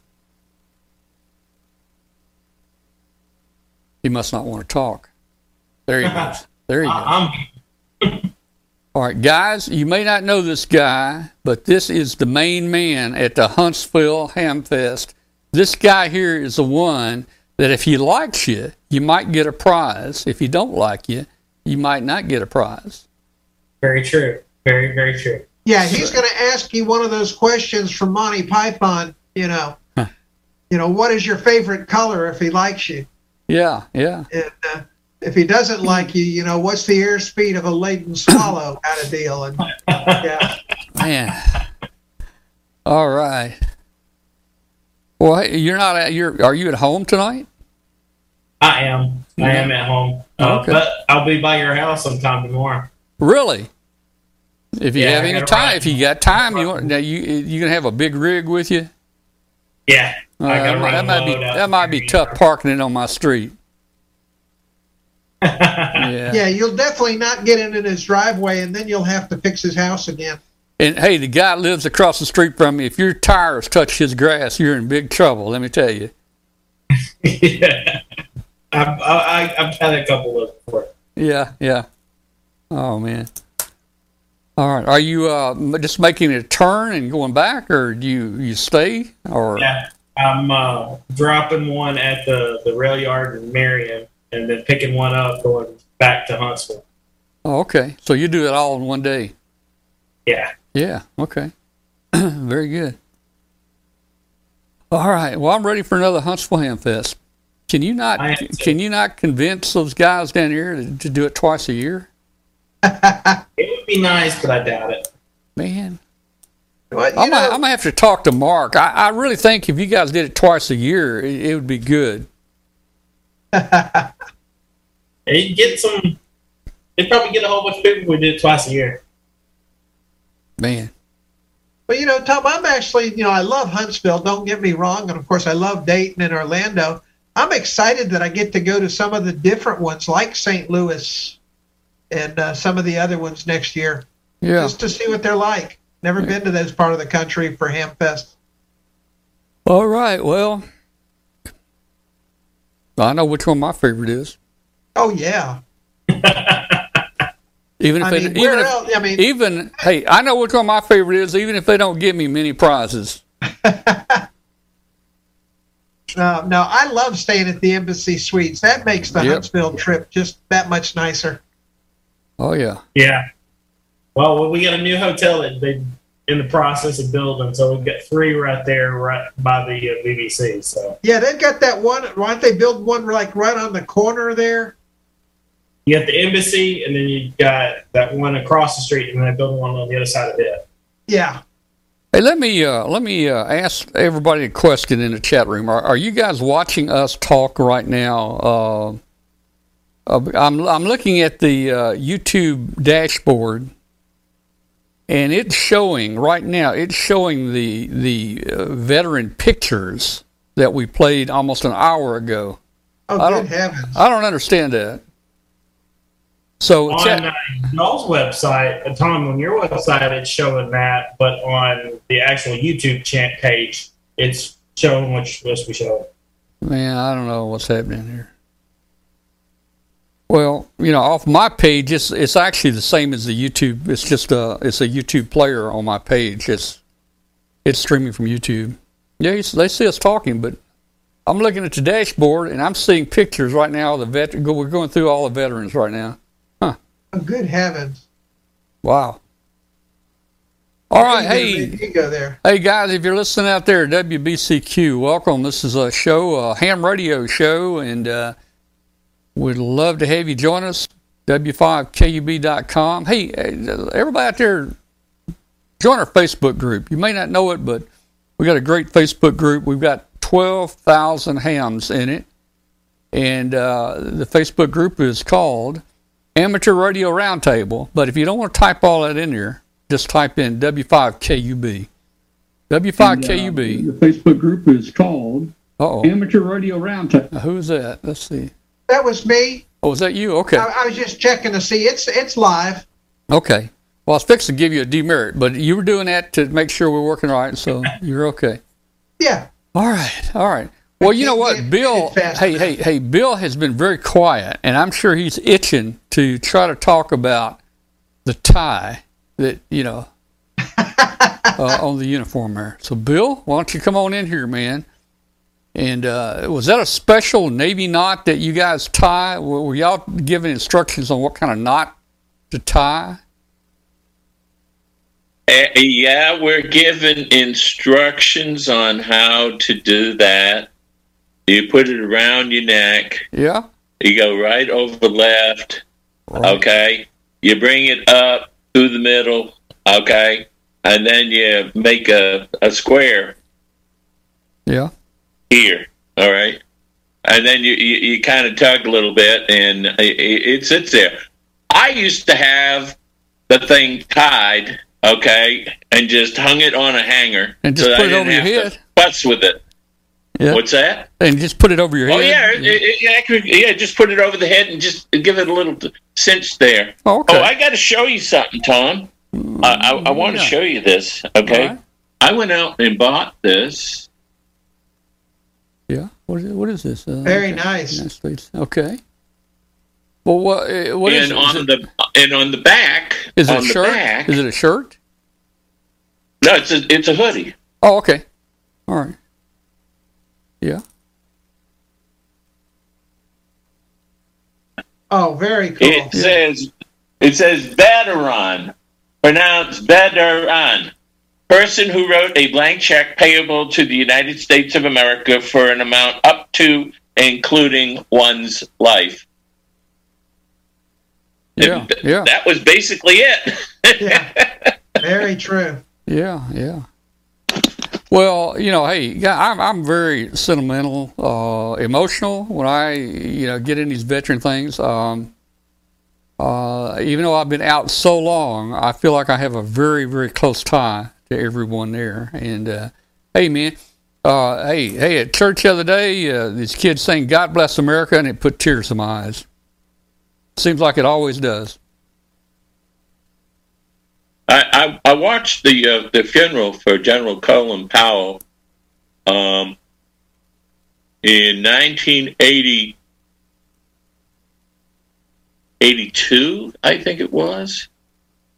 I happened to see him in the uh, the corridor of flags uh, at the Pentagon. That's where the Secretary of the, the, the Navy, the Secretary of the Air Force, Secretary of the Army, whatever. Um, my one of my roommates there worked for the Secretary of the Army, and I happened to be, you know, talking to her, and he came in, and I just looked at him and I said, "Good, good morning, General."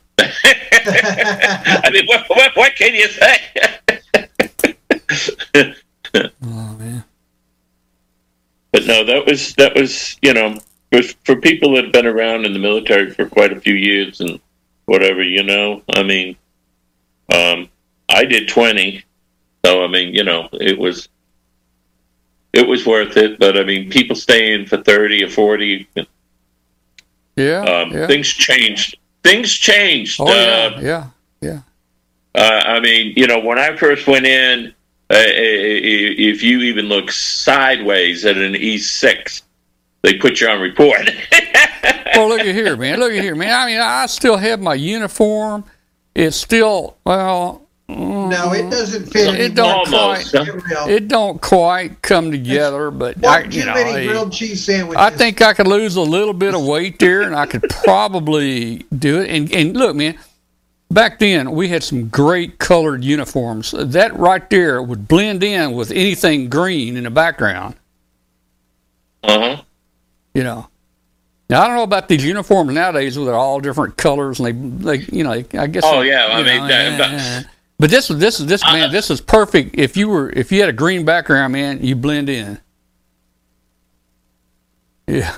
Well, those, those chambray shirts and uh, uh, seafarer dungarees, which I had right up to the end, I, I, you know, I considered those easier to maintain than uh, cam- camouflages that they're uh, they're doing now. I mean, it's.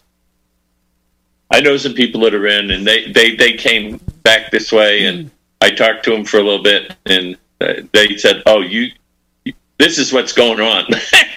now, now, Bill, you were uh, were were you on a ship a lot? I mean, uh, did you have much time Well- stationed? Uh, my first ship was out of boot camp, and we went to Bermuda and Barcelona, Spain. The second ship that I was on, uh, I had to trudge around um, to South the South Pacific, and um, we did Vietnam from '72 to '73, and then we came home. Um, Yeah. I got shore duty. I got women. Uh, see. After that, I got a helicopter squadron that went back aboard the, that that that second ship, and then from there I went to Fallon, Nevada, where they where they filmed Top Gun, and from there I went back to to Norfolk, or the Norfolk area there, and I got an oceanographic research ship, and that's where I that's where I got my interest picked to do amateur radio because I was we were doing the sur- surveys to the approaches of the Suez Canal, and somebody asked me if I wanted to make a phone call, and I just looked at him crazy. I says, "I don't see any phone booth here." They said, "Oh no no no, by radio." And So I mean, I as soon as I made that call, I said, "I want to do this." Well, so the, But see, you didn't you didn't have any good assignment like well, man. I mean, my my last year, I didn't have to do any laundry or anything, man. I had I had a houseboy and three dollars a month. All my laundry was done, starched, pressed, washed.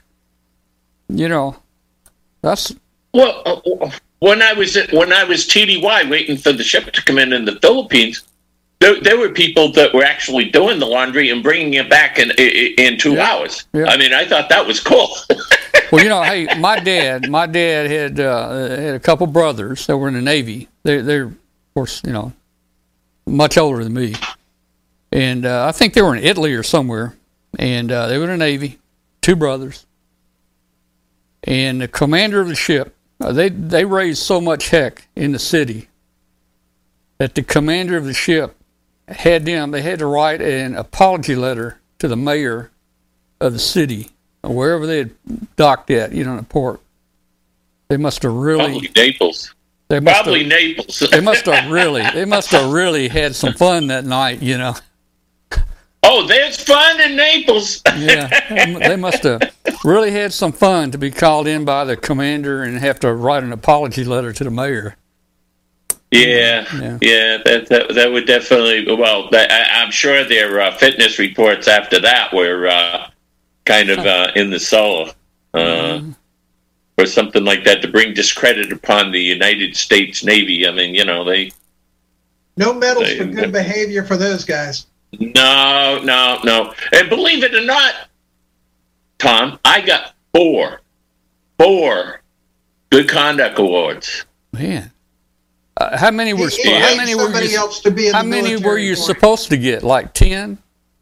Well, you, you, you, you serve four years and you get oh, your first. oh, I get you. Okay, and it's every get you. four year. It's every four years. I got you. Every hit, every hitch, whatever. Yeah. I got out before the. I got out before the the the the, the fifth one would be awarded That- I guess because I, that's why. That's why I only. leave. That's why I only got one.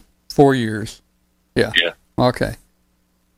But I, I can say that I've been around the world. I got I got reciprocal licensed in Australia. I got reciprocal licensed in in Diego Garcia. I mean, I was VQ9BP there, and we pulled in there four or five times. And I mm-hmm. had my little Yaesu 757. Went down to the the ham shack there, put put it on the beam, and I, I was I was filling a logbook.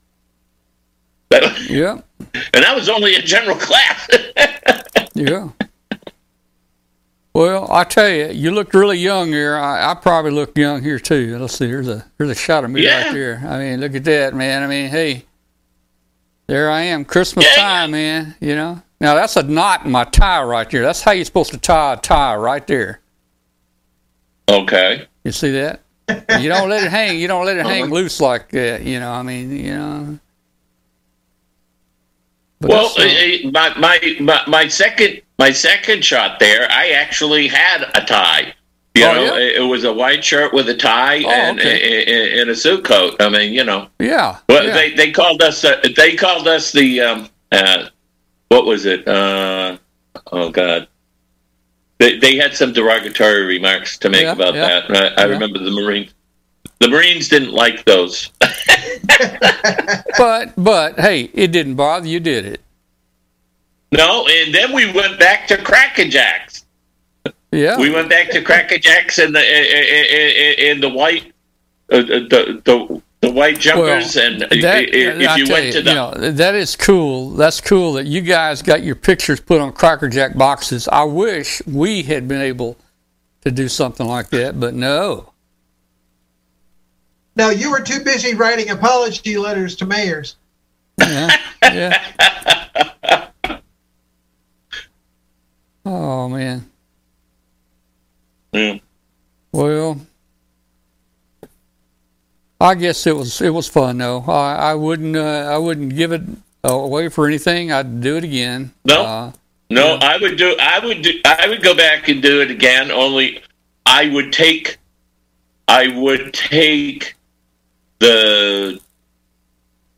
I was. Uh, I, I could have gone to a patrol squadron, and, and instead of the helicopter squadron, I, I I didn't mind the helicopter, but they put us on these these bathtubs there that that had you know round bottoms on the boat there, and the thing was oh, it was going this way and that way, and I mean you know to try and sit there and try to eat your meal. well, you know, I mean, hey, here's typical. Here's my. Here's where I lived right here, man. And the, the, the, they claimed the same thing that it was rocking back and forth all the time.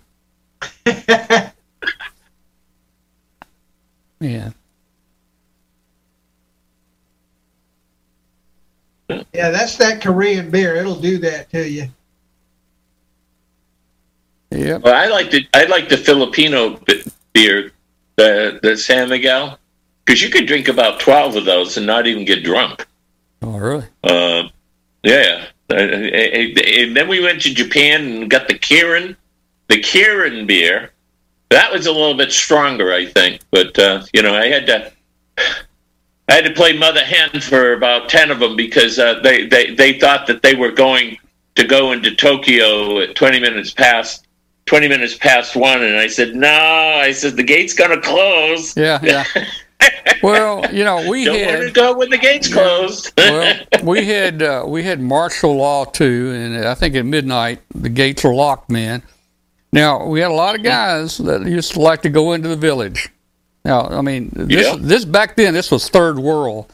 I'm talking about the, the sewers were actually ditches down each side of the road in the village. I mean, right, You know, uh, right. it, it was a dirty place. Uh, grass, uh, grass roofs, and all kinds of stuff. Now, um, but you know what? Uh, we had a lot of people that uh, stayed off base at night, and um, uh, my boss, he was a staff sergeant at the time, and we we pulled standby in my job. And uh, when it was his turn to go standby, I just pulled his standby because we never had to go in for anything. He stayed. He stayed off base. I pulled standby for him in return, and and I didn't even go to work. I played tennis and stuff all day, most days, uh, because I was I was taking care of him. So you know, it it was a pretty good life back then. Yes, it was. I had no regrets. Yep.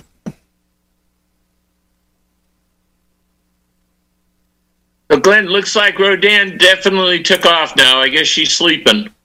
Oh, the the time change has just totally screwed them up. And she was up here at, you know, 8 p.m. daylight time, ready to go. And of course, the show wasn't on for an hour, and she just kind of, you know, when really 8 p.m. rolled around, she just kind of said, "Screw this," and she's been back and forth a little bit. She's just, she is just like, "This ain't right. You're feeding me late. You're not on time." you know, no good behavior medal for you, and off she goes. So, um, and you know, Godzilla, you know, she's the morning cat. She'll be up at three at three a.m. or excuse me, at two a.m. now. Both of them will be tearing up the house. They're they're night cats. Oh Lord! I thought they slept on on your bed. That's when I'm not in it. Oh, that's when you're not in it. Actually, Oh, when okay. I'm having breakfast in the morning, I've got one or both in my lap. Well, yeah, they want they want some num nums too. I mean, you know. No, no, no, no. They got theirs. They ain't getting mine. Yeah. They just want the lap, especially now that winter's here. Yeah, they're they're cold. Oh, y'all don't have snow down there that often, you know. No, but it's been cold. I mean, we actually had frost on the windshields. Or we'll Well, probably, how, how how how cold did it get? Well, um, Saturday in Tupelo, it was 34 degrees when I left the house. Yeah. Oh Lord, it was get- we- twenty eight Yeah. this morning. So I I will tell you, Glenn, um, consider those temperatures good. Okay, Oh, Well, because we- you don't have to. You don't have to leave the. You don't have to leave the cabinets under the sink open, we and you did- don't have to leave the water drip, drip, drip, drip, drip in the middle of the night so you don't freeze your pipes. Well, I mean, you no, know. that's not Hey, until January and February. and we'll we hey, we'll, we'll usually have a snow every every winter probably. At Yeah, least at least get snow. a- a and then, and two hey, every every couple years, I mean, we'll get a deep one. It might be a quarter of an inch. Yeah. but we do Uh, get some of those real, real cold days, and if you don't worry about opening the cabinets and stuff, you will bur- break some pipes. Mm. But nothing like you guys. Well, the, you know, when you get 44 inches of snow in one storm, I mean, you know, oh my God. Where do you put it? Where do you put it? After two feet, where do you put it? I remember I was in uh, Minnesota for a month for company training, and of course, just tons and tons of snow that year. And Right. you know, there would be the, the trucks clearing out the parking lots. You know, the the uh, the loaders just loading dump trucks full of snow.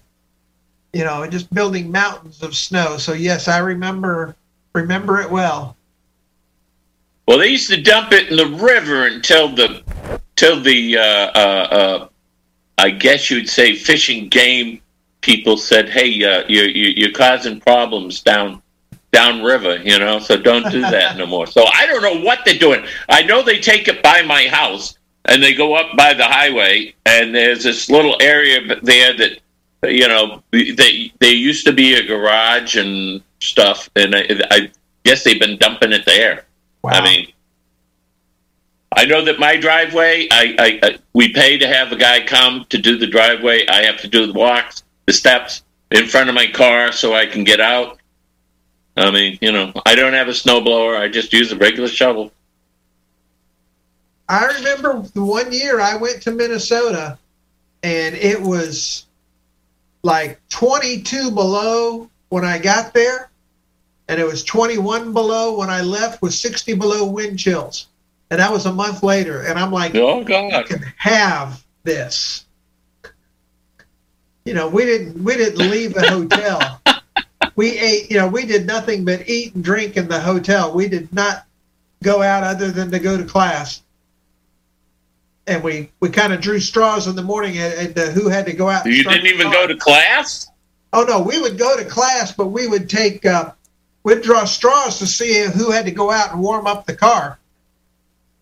All right, guys, stand by just a second. Uh, hey, good night to everybody Oh, yeah. out there watching on uh, uh, on the internet, and also if you're tuned in on WBCQ. With, we're glad to have you tonight. Send us an email to tom at w5kub.com. This is Amateur Radio Roundtable, a show about ham radio, and we'll see you next week. Good night. All right, it's 10 o'clock, so Seven three. Thank all you right. So, uh, okay, guys. Well, look, hey, had had fun tonight. Enjoyed it. Thanks to everybody in the chat room for joining us uh, and being with us tonight. And uh, if you got any ideas or anybody wants to come on the show, please let us know. We're always looking for uh, content to put on the show. Uh, I think next week, uh, Alan and uh, Katie will be back with us. Also, next week, we may have Melissa. Um, Melissa, I think Poe. She is a teacher and also um uh, very uh, involved in um, AMSAT and satellites, and her her uh, students last year, built a satellite, and she had one of her satellites launched, I think, through the space shuttle here uh, this past year. So we're gonna try to have her on next week. I met her down Nice. at the, I met her down at the chairman's dinner at the uh, Orlando Hamfest a couple years ago, and uh, she's a very interesting person. I think she'll be with us next week. Nice. All right, guys. Not- It's- Well, Good we'll night, see you everybody. there. Happy, happy right. Veterans